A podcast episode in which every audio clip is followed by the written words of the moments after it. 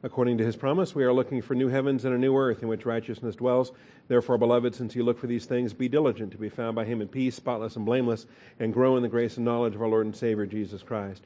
Our growth comes through the scriptures. We are in Proverbs, Proverbs chapter 17 this morning. Proverbs 17, we've gotten through three verses in three classes, so let's uh, see what we can do today. Last week we looked at the refining pot is for silver, the furnace is for gold, but the Lord tests hearts. And uh, thank God for that. Before we get started, let's take a moment for silent prayer. Ask our Father's faithfulness to open our eyes, to teach us. Shall we pray?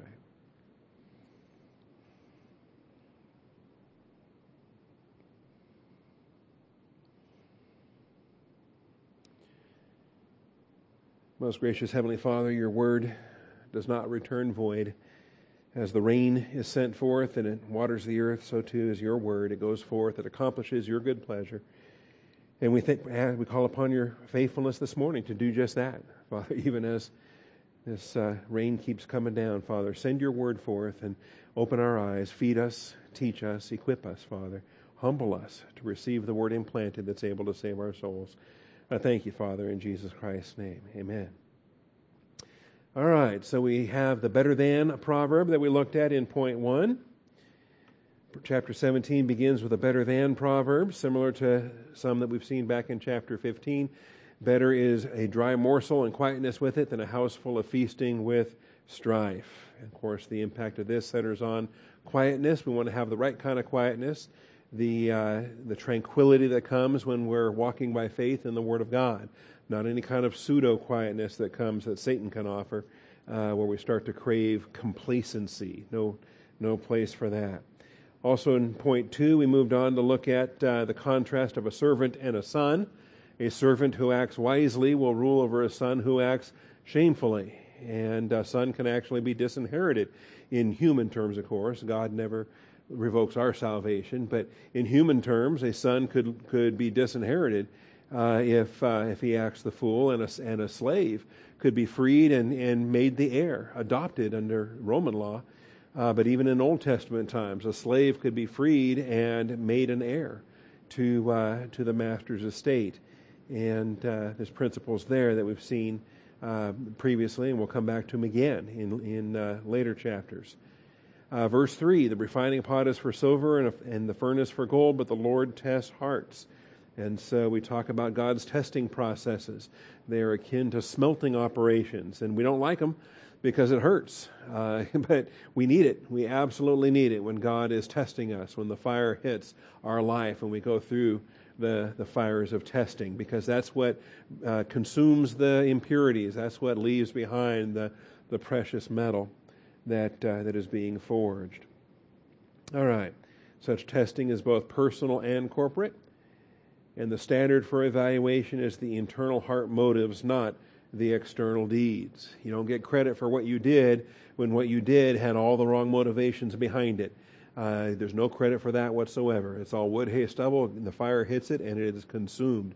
It is burned, it is lost, it is gone. You suffer loss for all eternity when you do those such things with the wrong motivation. All right, well, this gets us then to uh, verse 4. An evildoer listens to wicked lips, a liar pays attention to a destructive tongue. The A part and the B part are both saying the same thing. Essentially, they are synonymous parallelism as we look at this. What a person says reflects what's in their heart. Likewise, what a person listens to. So too with what a person listens to. I think the first part we've taught before. The first part we're very familiar with. What a person says reflects what's in their heart. And because it's out of the heart that come forth the, the terrible mental attitude sins and sins of the tongue and overt sins. And uh, we've taught that many times. We understand that. We, that was a, a big deal that we went through in the Life of Christ series, for example.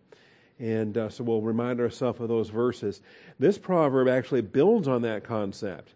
So when you're looking at Proverbs 17:4, an evildoer listens to wicked lips, we could we could think of that from the perspective of the wicked lips, and the, the wicked lips, of course, are saying horrible things, and it's coming from a horrible heart. Same thing with the B part of the verse: a liar pays attention to a destructive tongue. And we've had Proverbs on that on that concept as well, and how destructive the tongue can be. The tongue is like a fire, and uh, you can do terrible things with the tongue. That uh, the same tongue that can praise God is the same tongue that can curse, and uh, there's just terrible uh, damage that gets done with the sins of the tongue. Well, what is said is a reflection of the heart. And so, wicked things that are said uh, is a reflection of a wicked heart. And that's, that's very known. That's very known. But this proverb actually is going beyond that to actually talk about the audience. Who's listening to those wicked tongues? Who's listening to those wicked lips? And why? Why is it that they seem to have the audience that they have? Why is it that there are certain communicators that draw large crowds and there are certain communicators that don't. Why is that? And what promotes that? And so this is what I want to deal with here today in point four, plus the subpoints, I think, that go with this. So, what a person says reflects what's in their heart. Let's start with that. And uh, Jesus, uh, I think, laid this out here very well in Matthew chapter 12, Matthew chapter 15. Take a look at both of these. Matthew 12, 34. What a person says reflects what's in their heart. Verse 33 either make the tree good and its fruit good, or make the tree bad and its fruit bad, for the tree is known by its fruit. And, and that's there's a puzzle in that verse too. Why would you want to make a tree bad? You know, why do you want to poison a perfectly good tree? Um, you brood of vipers, how can you, being evil, speak what is good? And so this becomes the, the definition. A good tree produces good fruit. An evil uh, uh, heart is going to say evil things. How can an evil heart say anything good? Even if it appears good, it's, it's only an imitation, it's only a fraud. It's not true goodness. So, how can you, being evil, speak what is good? For the mouth speaks out of that which fills the heart. The good man brings out of his good treasure what is good. The evil man brings out of his evil treasure what is evil. And so, uh, spoken of as a treasury, or spoken of as a thesaurus, if you will. Thesar, that's the Greek word for treasury. But the, the, uh, out of your treasury, your heart is your treasury. And for believers, obviously, that have a new heart created in Christ Jesus, a new heart constantly being cleansed and, and, and nourished by the Word of God, we're able to hide the Word of God in our heart, to deposit it there, to treasure it there, and that's where it dwells richly, that's where it springs forth, that's where it bears fruit.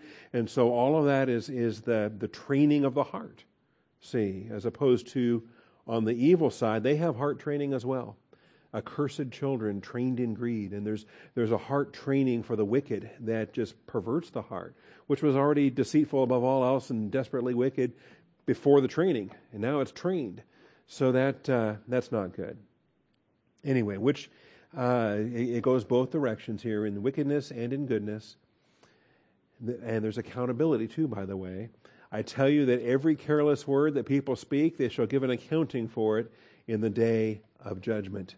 For by your words you will be justified, and by your words you will be condemned. So God looks upon the heart, the expression of the heart in our words, and, uh, and every careless word is accountable. We will answer for it when, uh, when we stand before the Lord. That's, that's humbling. Over to Matthew 15. Over to chapter 15. And uh, more conflict. He was already in conflict with the Pharisees back in chapter 12. In fact, chapter 12 forms the tipping point whereby he stops talking about the gospel, about the kingdom being at hand. In chapter 12, everything changes when he starts to, uh, uh, when they start to accuse him of casting out demons by the power of Satan. I mean, the, the national rejection, the hinge is chapter 12. So clearly, by the time he gets to 15, he's on the way to the cross and he's preparing his disciples for the cross.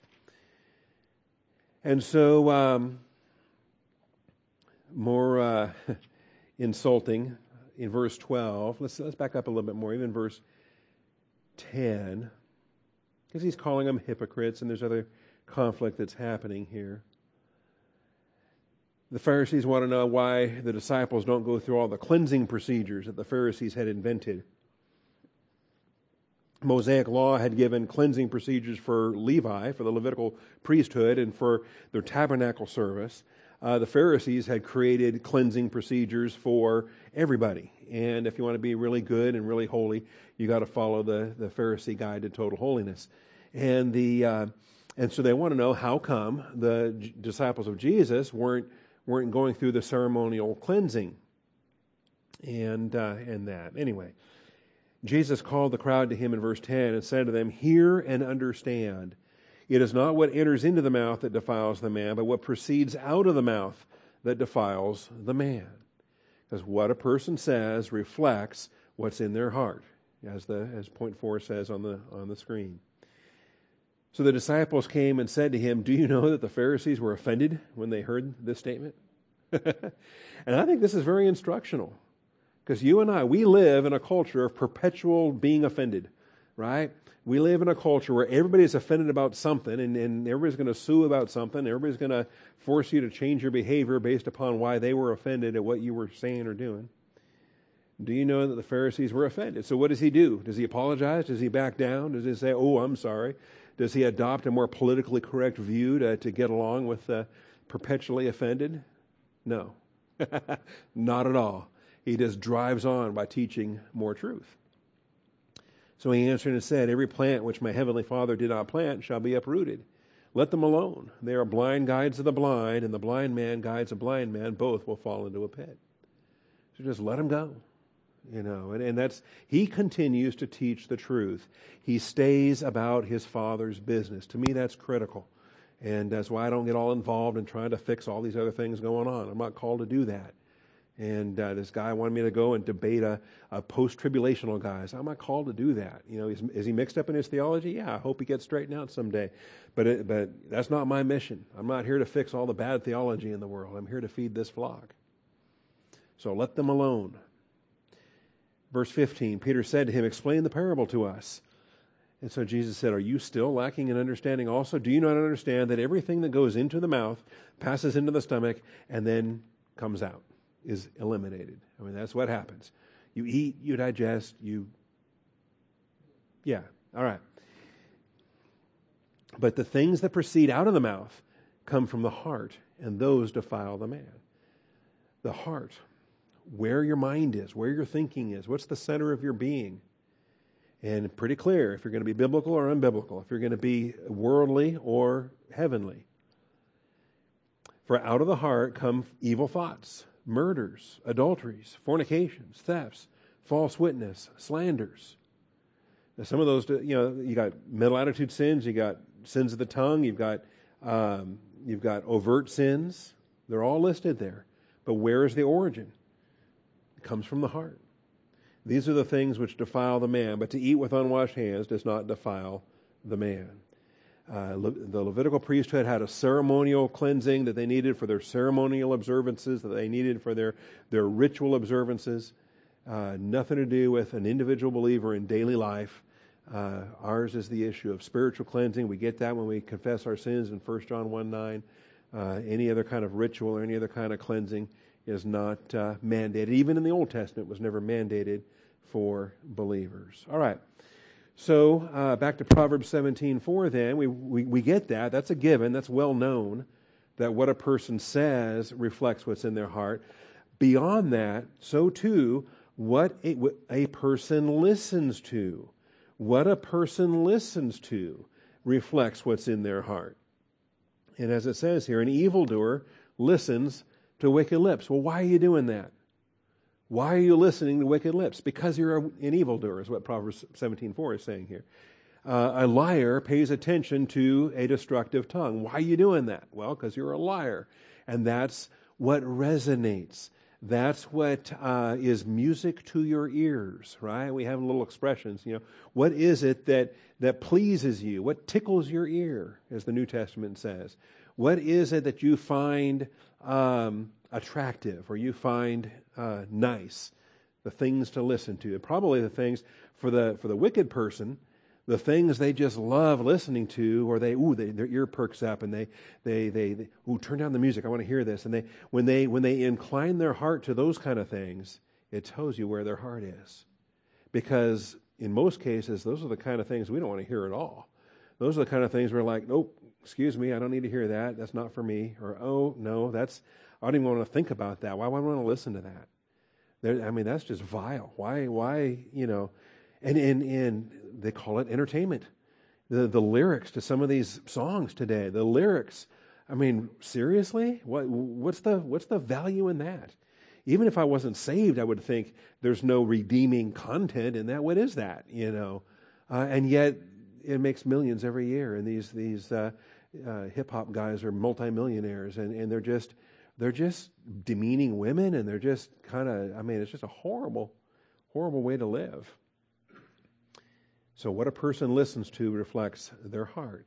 Listening to wicked lips, uh, because you're learning, you're training, you're supporting, you're reinforcing that uh, that you're not the only one with such a, a perverted heart it actually justifies you for thinking the way that you think because somebody else says the same stuff that, that you agree with.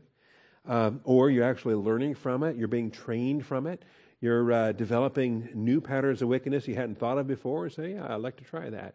And, and so all of this feeds itself in these uh, wicked circles. A liar pays attention to destructive tongue because he thinks, Ooh, that's juicy. Ooh, that's good. I haven't heard that. I want to spread that. And ooh, because that's what he does. He's a liar. He loves to say things that bring harm to other people. And so when he's listening to that to that destructive tongue, he's he's kind of gaining uh, arrows in his quiver. He's gaining ammunition that he can use for his own nefarious ministries. And so this becomes a concept, and and we find that it, maybe it's not as well known as the speaking concept, but it is actually in a fair number of passages. So we can take a look at some of these. Isaiah 30 and verse 10. And I was surprised when I started to find, um, uh, you know, parallel passages. I was starting to find cross references that that um, support the idea. Isaiah 30 and verse 10. All right. This is, uh, well, the chapter begins with woe, so you know that's not good. And then uh, the oracle in verse 6 concerning the beasts of the Negev. Do you think those are zoological animals? Or do you think these are human beings acting like animals? Because, yeah, the beasts of the Negev. Anyway, um, Rahab, who has been exterminated in verse 7, that takes you into some deep realms of angelic conflict because Rahab is a title for Satan. That's not the Jericho harlot there, that's Satan, the dragon of Egypt. Now go, write on a tablet before them, verse 8, inscribe it on a scroll that it may serve in the time to come as a witness forever. When God puts it in writing, now you're doubly accountable because you're out of his will and he put it in writing, so it's on display. For this is a rebellious people, false sons sons who refuse to listen to the instruction of the Lord. So when you don't want to listen to the Lord, when you don't want to listen to what God has to say, where are you going to turn? You're going to turn to what Satan has to say.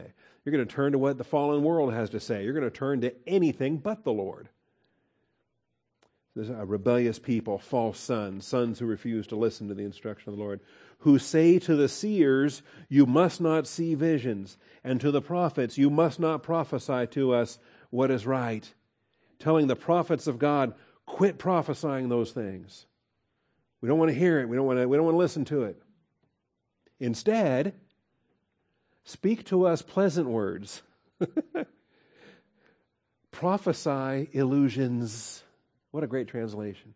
Prophesy illusions. This is Proverb, uh, I'm sorry, this is Isaiah 30 and verse 10, 10b. Speak to us pleasant words, prophesy illusions. You know, you could take that snippet and you could put it on the church sign of how many churches in this country today. It's the, it's the modus operandi of, of a lot of churchianity today. Speaking pleasant words and prophesying illusions and the people will eat it up. They will, they will eat it up. They will, they will, they'll pay top dollar for that. Get out of the way, it says in verse 11. Turn aside from the path. Let us hear no more about the Holy One of Israel. So you go from a passive positive volition to a passive negative volition to an active negative volition on a spectrum that just slides in that terrible, terrible direction. That's why, if you've noticed, you've gone from an active positive volition to a passive positive volition. You're already on that slide. Turn that around.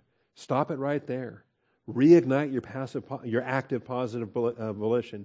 Get back on fire for God and for His Word. Get back on a positive hunger for the Word of God. Because passive positive is just one step away from passive negative, and then you're on the road to active negative after that. All right. So, what you listen to, what a person listens to, reflects their heart. Reflects their heart. There's no question where the heart of this people is because. Uh, they want to hear the pleasant words. They want to hear the illusions. They want to, they want to live in the land of make believe because it's preferable to the truth of what God's telling them there. How about Jeremiah 5?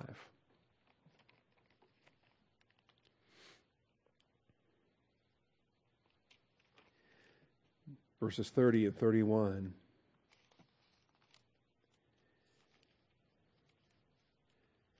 And. Uh, This is the fun chapter that starts off where the Lord tells Jeremiah, Roam to and fro through the streets of Jerusalem and find one. Look now and take note. See if in our open squares, if you can find a man, even one. If there is one who does justice, if there is one who seeks truth, Jerusalem could be rescued. I will spare, I will pardon her. Can you find one? And Jeremiah searches, and nope, there is not one. All right. You get down to verse um, 20. We get down to verse 23. They're stubborn. This people has a stubborn and rebellious heart they have turned aside and departed. So the hard attitude is being reflected now in what they say, what they do, and what they listen to. They do not say in their heart, Let us now fear the Lord our God. This is Jeremiah 5 24. They do not say in their heart, Let us now fear the Lord our God, who gives rain in its season, both the autumn rain and the spring rain, who keeps for us the appointed weeks of the harvest. God is so faithful, year in, year out, in season, out of season. God is so faithful, but they're tired of hearing it. Their heart is not listening. Your iniquities have turned these away, and your sins have withheld good from you. So, this is where their heart is. So, then you get down to verse 29 Shall I not punish these people, declares the Lord? On a nation such as this, shall I not avenge myself? What kind of God would not apply discipline to a people like that? Verse 30 An appalling and horrible thing has happened in the land the prophets prophesy falsely. The priests rule on their own authority. And then look at the rest of verse 31. You would like to see, with, with prophets and priests like that, the people would rise up and throw it off and say, No, we want to hear the word of God. We want to hear from the Lord. You'd think that they would fire those kind of false teachers. Uh-uh. My people love it so. My people love it so. But what will you do at the end of it. So there you have it. The prophets prophesy falsely, the priests rule on their own authority, and my people love it so. So, uh, who gets all the numbers? Who gets the attention? Who gets the money? Who gets the flash? Because what a person listens to is a reflection of their heart. The things that they just eat it up and they love it. Micah. Micah 211.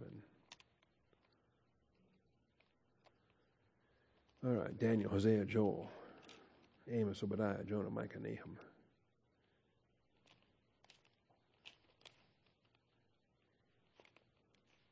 There it is. Micah 2:11. The chapter begins with woe. So again, isn't good news. Woe to those who scheme iniquity, who work out evil on their beds. If you're such an evildoer that you can't wait to wake up and do some more, that you actually spend your, your dreaming hours thinking about inventing new forms of evil for the next day, that's when you know that every thought and the intent of the heart is only on evil continuously, as, uh, as it was in the days of Noah. Um, so, wicked hearts. And on that day, verse 4, they will take up a taunt against you, a taunt, utter a bitter lamentation. Down to, I'm headed for verse 11. Hmm. Do not speak out, so they speak out. But if they do not speak out concerning these, this verse 6, do not speak out, so they speak out. But if they do not speak out concerning these things, reproaches will not be turned back. And so you, you got to call evil evil. You got to preach it when you see it. All right. Um, down to verse 11. If a man walking after wind and falsehood had told lies and said, I will speak out to you concerning wine and liquor, he would be a spokesman to this people. you know, that's a winning political campaign right there. Okay? That right there. A man walking after wind and falsehood. You know, just an empty voice promising whatever and really saying nothing other than platitudes, other than just empty things that sound good. Because what, what, what was that? I don't know what he said, but it sounded great. You know, it's just it's just he's got a he's got a charisma. He's got a, a you know an expression, and oh, just I want to listen to this guy. But what did he say? What was the content? Nothing. There was no substance to anything. It just goes away. He told lies and said, I will speak out to you concerning wine and liquor. All right. Sign me up. You know? Because it's, uh, it's an open bar and someone else is paying for it. You know? Wow. And uh, he would be spokesman to this people. There's a message for you. So, um, bad news for Israel, of course. This is condemning them. I will surely assemble all of you, Jacob. I will surely gather the remnant of Israel. I will put them together like sheep in the fold, like a flock in the midst of its pasture. They will be noisy with men. The breaker goes up before them. They break out, pass through the gate, and go out by it. So their king goes on before them, and the Lord at their head, at their head. In spite of how wicked they are, God still has a faithful promise to take care of them. I like Micah. Micah's got a lot of content. All right, how about 2 Timothy? It's not just Israel. It's not just the Jews in the Old Testament that were obstinate and thick necked, and it's given to the church as well as a warning. 2 Timothy 4. It's a warning because uh, the pattern of a, of a heart that doesn't want to hear the Word of God continues into the church age. What a person listens to is a reflection of what's in their heart. Same thing in the church age. Dispensationalism doesn't change that. All right? If, uh, if you're hostile to the Word of God, you're hostile to the Word of God. Old Testament, New Testament, any, any stewardship whatsoever. That's why pastors have to stay faithful. I solemnly charge you in the presence of God and of Christ Jesus, who is to judge the living and the dead, by his appearing and by his kingdom Preach the word. If you're not preaching the word, you're not doing what you were called to do. That's what it's about. Preach the word. Be ready in season and out of season. And there's no no specificity there too. I think uh, you know seasons. Uh, the flock, of course, has a season. Individual listeners have their seasons, but but speakers also have seasons. So if you feel like it, if you don't feel like it, if you're in season, if you're out of season, Preach the word. Be ready. Rebuke, exhort, reprove, rebuke, exhort with great patience and instruction. And if, if you like the doctrine, if you like the academic teaching, that's okay. It's the last word of the verse. okay?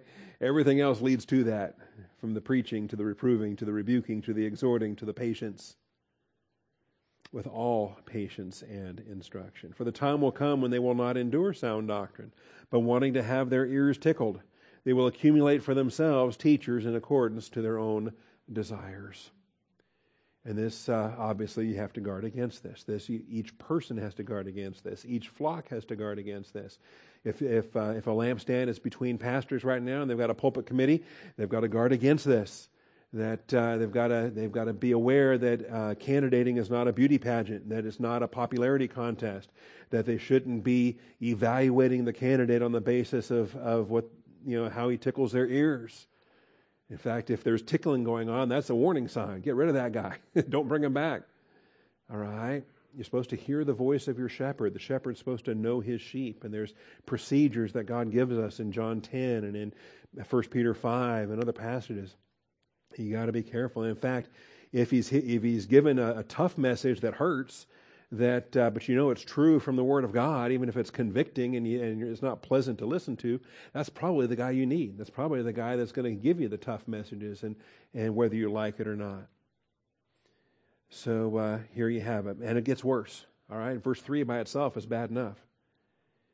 So they will not endure sound doctrine but wanting to have their ears tickled they accumulate for themselves teachers in accordance to their own lust lust teachers. All right.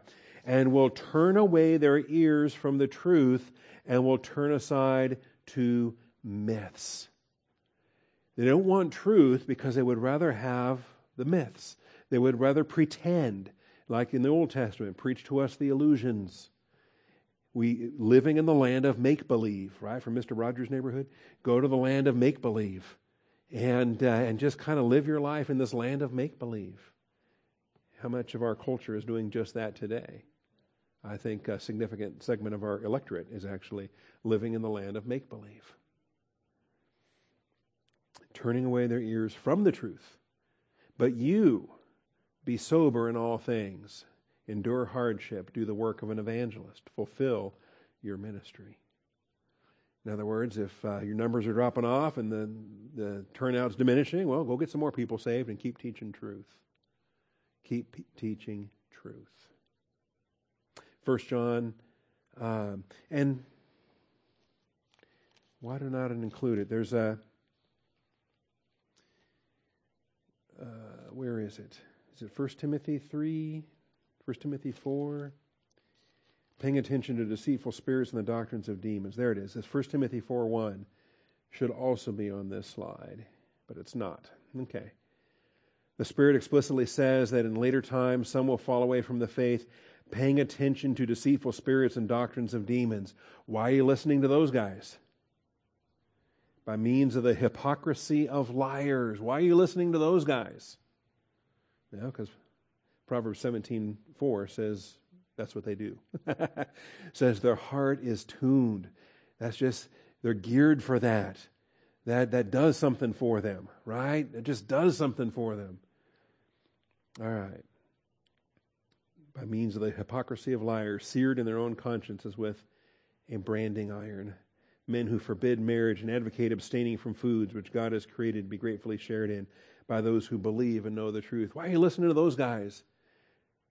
Well, and not only listening to them, abiding by what they say, living the, the vegan lifestyle or living the whatever uh, going celibate and, and, avoiding marriage and all these things and, and submitting to these outlandish man made religions because you think, yeah, that looks great. And yet the God of truth says, Are you kidding me? I created this so you could enjoy it. Everything created by God is good. Nothing is, is to be rejected if it is received with gratitude. All right. From marriage to food to alcohol to whatever else. If God designed it, don't abuse it, but use it, enjoy it. He's given it for us to enjoy. All right, so go ahead and add uh, 1 Timothy 4, um, 1 through 5 there if you want to the slide. All right, and then 1 John 4. 1 John 4, verses 5 and 6.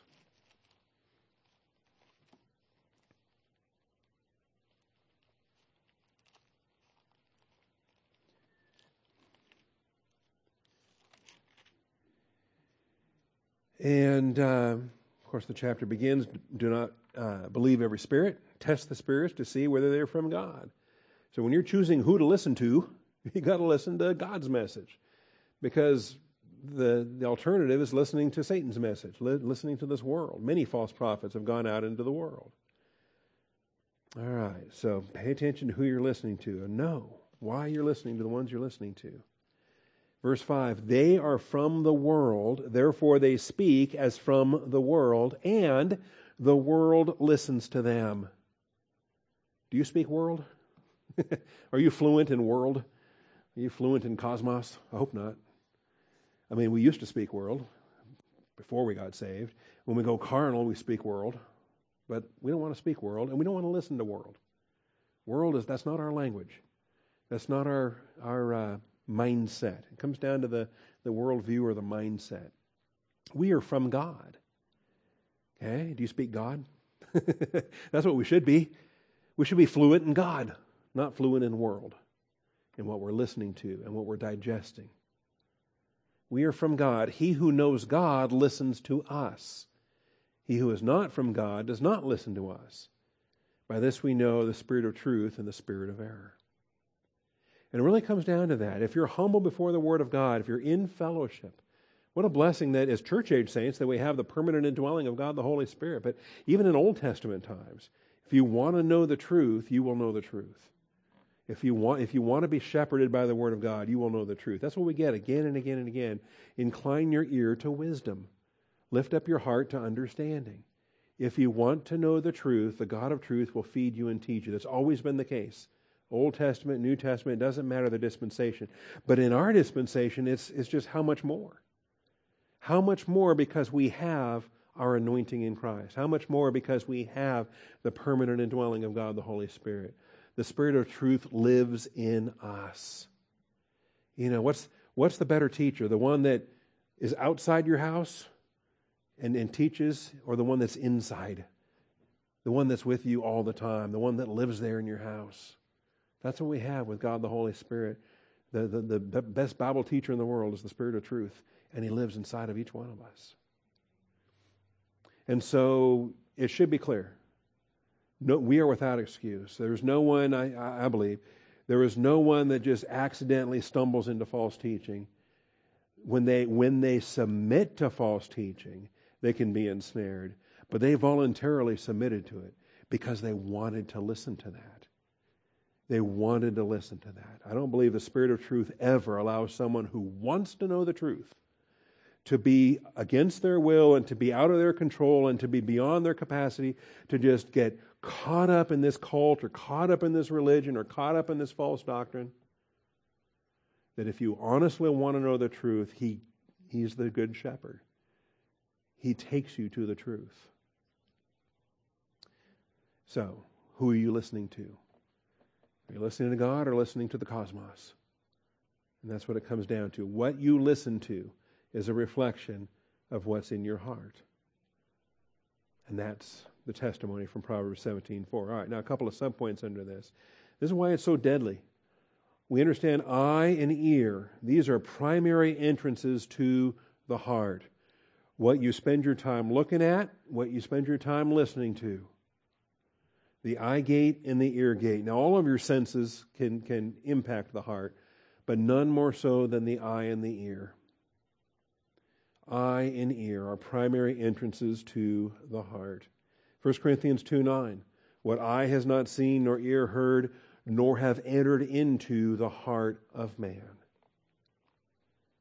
The eye and the ear, they're the primary entrances, the things you see. You can't unsee because you looked at it, you saw it. That image is now in your heart. Okay, that's true for men and women alike. I think men are more visual, but still, it's men and women alike. That what you see is, is leaving an impression there in your heart. And, uh, and then what you hear. Now, hearing then in a message, in a content, shaping how you think. The eye gate and the ear, and the ear gate are described in this way, all right? And so we've got to be. Um, we've got to be uh, careful, not just uh, in terms of studying the Word of God and keeping our eyes fixed where they're supposed to be, fixing our eyes on Jesus, but realizing that the, the damage we do can, can linger beyond. So we, can, we confess our sins, we're restored to fellowship, we're walking in the light again, but we still have consequences for what we were looking at, what we were listening to, the damage to our heart that was done in the meantime, and just recognize moving forward that we did that as we, uh, as we did. All right, 1 Corinthians 2 9, just as it is written, again, part of this angelic conflict with the rulers of this age, God's wisdom in a mystery, the hidden wisdom, which God predestined before the ages to our glory, the wisdom which none of the rulers of this age had understood. We are called to live in the church age, the mature age of the angelic conflict, in, in capacity that not even Satan himself, the fallen angels, didn't even understand this. If they, uh, if they had understood it, they would not have crucified the Lord of glory. They nailed their own defeat when they nailed him to the cross. Just as it is written, here's an academic study for you because you can't find this in the Old Testament. He's quoting actually a recap of several. He's blending about four or five different contexts from Isaiah, Jeremiah, and other passages. Just as it is written, Paul is giving a comprehensive synthesis of Old Testament doctrine and saying it is written. Things which eye has not seen and ear has not heard, which have not entered into the heart of man, all that God has prepared for those who love him. So there's a there's a message for you. For to us God revealed through the Spirit, for the Spirit searches all things, even the depths of God. So eye hasn't seen, ear hasn't heard what has entered into the heart of man. Matthew 13, the eye gate and the ear gate.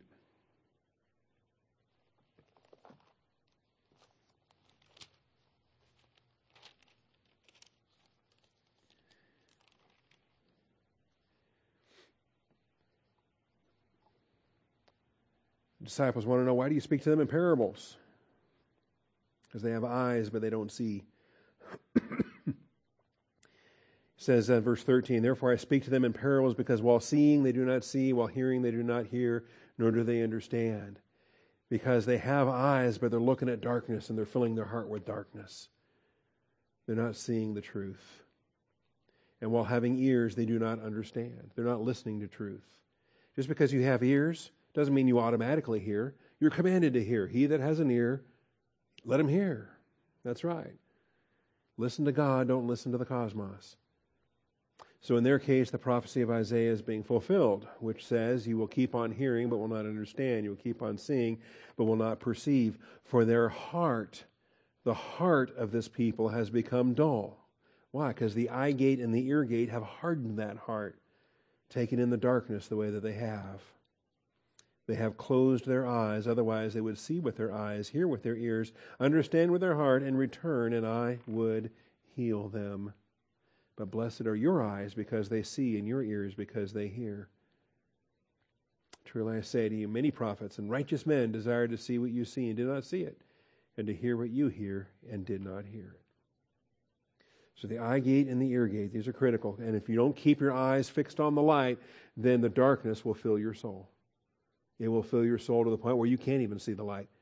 You've, you've, you've been done blinded. Isaiah 6, and of course, this is the quote uh, that Matthew is dealing with.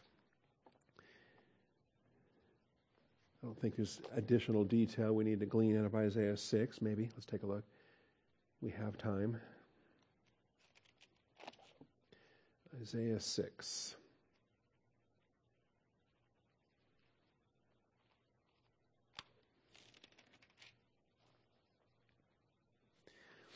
And he gets to go to heaven. He gets to see these great things. He gets his lips cleansed, and then he says, Here I am, send me. I heard the voice of the Lord saying, Whom shall I send, and who will go for us? What an invitation. What a call. Do you want to serve God? Isaiah was like first in line. Say, Yep, yep, that's me. I'll go, I'll go. Here I am, send me. Okay. Go. And here's a unpleasant message for you. Do you really want to speak for the Lord? Go and tell this people, keep on listening, but do not perceive. Keep on looking, but do not understand. Now, if Isaiah is not a humble man, he's going to stop and say, Well, I don't want to give him that. you know, I said I would go, but really? That's not a happy message. Render the hearts of this people insensitive, their ears dull, their eyes dim. So his mission was to go and preach to them so they'd stop listening to the preaching. Otherwise, they might see with their eyes, hear with their ears, understand with their hearts, and return and be healed. So here's, you know, young man Isaiah being called to ministry. That doesn't sound fun. Well, how long do I got to do that? Well, when do I get to give the happy messages? Verse 11. So I said, Lord, how long? And he said, Until cities are devastated and without inhabitant, houses are without people, and the land is utterly desolate. Well, that doesn't sound fun. When do I give the happy messages? The Lord has removed men far away, and the forsaken places are many in the midst of the land. Yet there will be a tenth portion in it. It will again be subject to burning, like a terebinth or an oak, whose stump remains when it is felled. The holy seed is its stump. Wow. Okay. so there you have it. Eye and ear gates, primary entrances to the heart. Point B the eye is the lamp of the body viewing either light or darkness and receiving the consequences. The eye of the lamp is the body, viewing either light or darkness and receiving the consequences. The Lord taught this in his Sermon on the Mount, Matthew chapter 6. It's the lamp of the body.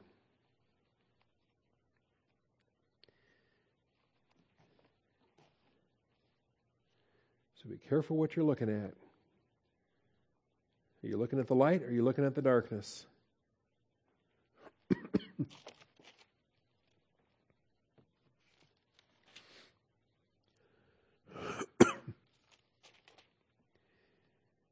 this follows the uh, laying up treasure in heaven admonishment. Do not store up for yourselves treasure on earth where moth and rust destroy, where thieves break in and steal, but store up for yourselves treasures in heaven where neither moth nor rust destroys, where thieves do not break in or steal. For where your treasure is, there your heart will be also.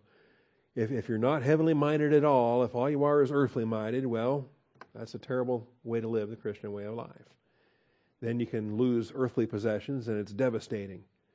But if you're heavenly minded, when you lose earthly possessions, it's not devastating because you're heavenly minded. I love it when a hurricane comes through or some other disaster happens or whatever, and then a Christian gets interviewed on the, the, the, the television. That's a marvelous testimony opportunity. And it's marvelous when, when they can say things like, We lost everything, but we lost nothing because we have the Lord, right? We have, you know, you can lose everything and yet you realize what the real priorities are. And I love it when you can hear a testimony like that. All right, so that's the introduction then to the follow up. The eye is the lamp of the body. So then, if your eye is clear, your whole body will be full of light. It's the lamp of the body. So think of it as, as, the, as what's shining inward, as what's shining into your soul is the eye. So the lamp, think of clicking on your flashlight, right? Clicking on your flashlight and it's shining that way. Well, think of that with your eyes but they're not shining outward, they're shining inward. It's affecting your soul, it's affecting everything with what you're looking at. So if your eye is clear, your whole body will be full of light. And you want to keep it clear. But if your eye is bad, your whole body will be full of darkness.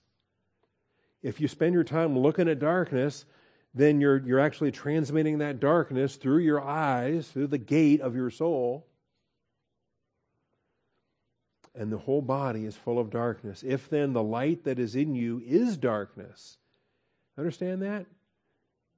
The light that is in you becomes darkness. What happened to the light you used to have?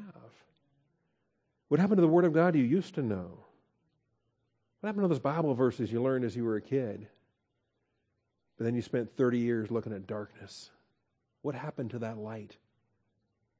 Okay? Now, don't get me wrong. It's still there. And, uh, and the Holy Spirit can still bring it into your remembrance. Light can shine out of darkness. Darkness does not overpower it. But this is the consequence of what happens when your eye goes bad. Your whole body is full of darkness. If then the light that is in you is darkness, how great is the darkness? When you have proceeded in the realms of darkness so long that you can't remember the light you, you used to know, you're in a you're in a bad spot. I mean, that's what this is describing. Okay, and other than the grace of God that can rescue you out of that, uh, if left to yourself, you won't be rescued from that. All right, and no one can serve two masters. Don't think you can play games with it and, and you know do a little of this and a little of that. Don't think you can sit on the fence and have a little light and a little darkness. Not how it works. You either love the one or hate the other. You will be devoted to one or despise the other. And that's the consequences there. All right. Well, good. That gets us through this. Do I have one more? I do. The ear. The ear must be made attentive to listen to the wisdom of God. The ear must be made attentive to listen to the wisdom of God. So not only do you choose what your eye is looking at, you also have to constantly discipline your ears, tune up your ears, incline your ears, train your ears. You know, if you think about it, there's earthly applications for this too. We've got illustrations where some people have a trained ear. And with a trained ear, maybe a trained ear for music, they've got a trained ear and so they can appreciate the intricacies of, of an orchestra. They can uh, appreciate the, the beauty of, of, of different pieces of music because their ear has been trained in that. Whereas others that are like me, oblivious to, oh, that sounds nice, you know, but I don't have the capacity to fully, without the training, I don't have the capacity to fully appreciate the, the, the things going on, the intricacies and the beauty and the, the musicality of what I'm listening to without the trained ear. And, and same thing with, with Bible doctrine. Do you have a trained ear to take in the whole counsel of the Word of God, to understand the, the layers, to understand the, the, the multiplied applications, to understand where it fits in the overall plan and program of God from Alpha to Omega? Do you have a trained ear to truth? See? And I'm not saying it's some kind of a mystical thing or a Gnostic awareness of special knowledge that other people aren't entitled to. Everybody can have it. They just got to train their ear to listen to it. Discipline your ear to listen to it.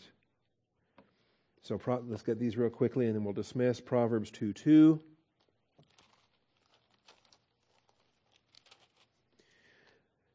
My son, if you will receive my words and treasure my commandments within you, make your ear attentive to wisdom, incline your heart to understanding. You've got to make it attentive. You've got to be eager. You can't wait for the next church day. You can't wait for the next Bible class. As opposed to just, eh, is there a ball game on? You know, eh. If there's nothing better to do, okay, I guess I'll go listen to something. But, you know, I hope he doesn't ramble too long. I got things to do. Is your ear attentive? Is your heart inclined? Or is it inclined away? Isaiah 55, verses 2 and 3. We spoke about this in our uh, in the men's session at 9 o'clock. Ho, everyone who thirsts, come to the waters, and you who have no money, come, buy and eat. Well, how do you buy if you don't have money? Because somebody else paid the price. Without money, without cost. Why do you spend money for what is not bread and your wages for what does not satisfy? This is a marvelous Old Testament gospel passage. Listen carefully to me and eat what is good and delight yourself in abundance. Incline your ear and come to me. Listen that you may live. Listen that you may live. For any born again believer, if you're not listening to the Word of God, you're not really living. Jesus came that we would have life, that we would have it in abundance. Zechariah 7, verse 11 and verse 12. Zechariah went to 711. The word of the Lord came to Zechariah, saying, Thus has the Lord of hosts said, Dispense true justice and practice kindness and compassion each to his brother. And do not oppress the widow or the orphan, the stranger or the poor. Do not devise evil in your hearts against one another. But they refused to pay attention and turned a stubborn shoulder and stopped their ears from listening. They made their hearts like flint, so they could not hear the law in the words which the Lord of hosts had sent by his Spirit through the former prophets. Therefore, great wrath came from the Lord of hosts. There's consequences to shutting your ears up. There's consequences to just sticking your fingers in there and saying, la, la, la, la, I can't hear you, I can't hear you, and ignoring the Word of God. Look what he does. Just as he called and they would not listen, so they called and I would not listen, says the Lord of hosts. When he gives them over for judgment, they might get all repentant real quick. They might all get desperate, start praying, start praying, start praying. And God's like, la, la, la, la, la, I can't hear you. Okay? Divine discipline consequences for rejection of the Word of God. But I scattered them with a storm wind among the nations to whom they have not known. Thus the land is desolated behind them, so that no one went back and forth, for they made the pleasant land desolate. They did that by not listening to the Word of God. All right, so the ear must be made attentive to listen to the wisdom of God. There are consequences if you don't. Receiving the consequences of what you see and what you listen to. Father, I do thank you for this morning. I thank you for truth. I thank you for opening our eyes, for opening our ears. I ask, Father, that we become more diligent, that we become more hungry, that we take in the Word of God more and more than, than we ever have. I thank you that we have resources available, not only in the 200 plus times that we teach here every year, but beyond that, Father, in the, in the wealth of material, the, the MP3s on the website, the Grace Notes material, we could be in the Word every single day. We should be in the Word every single day. And I pray that uh, these passages will become convicting for our application. I thank you in Jesus Christ's name. Amen.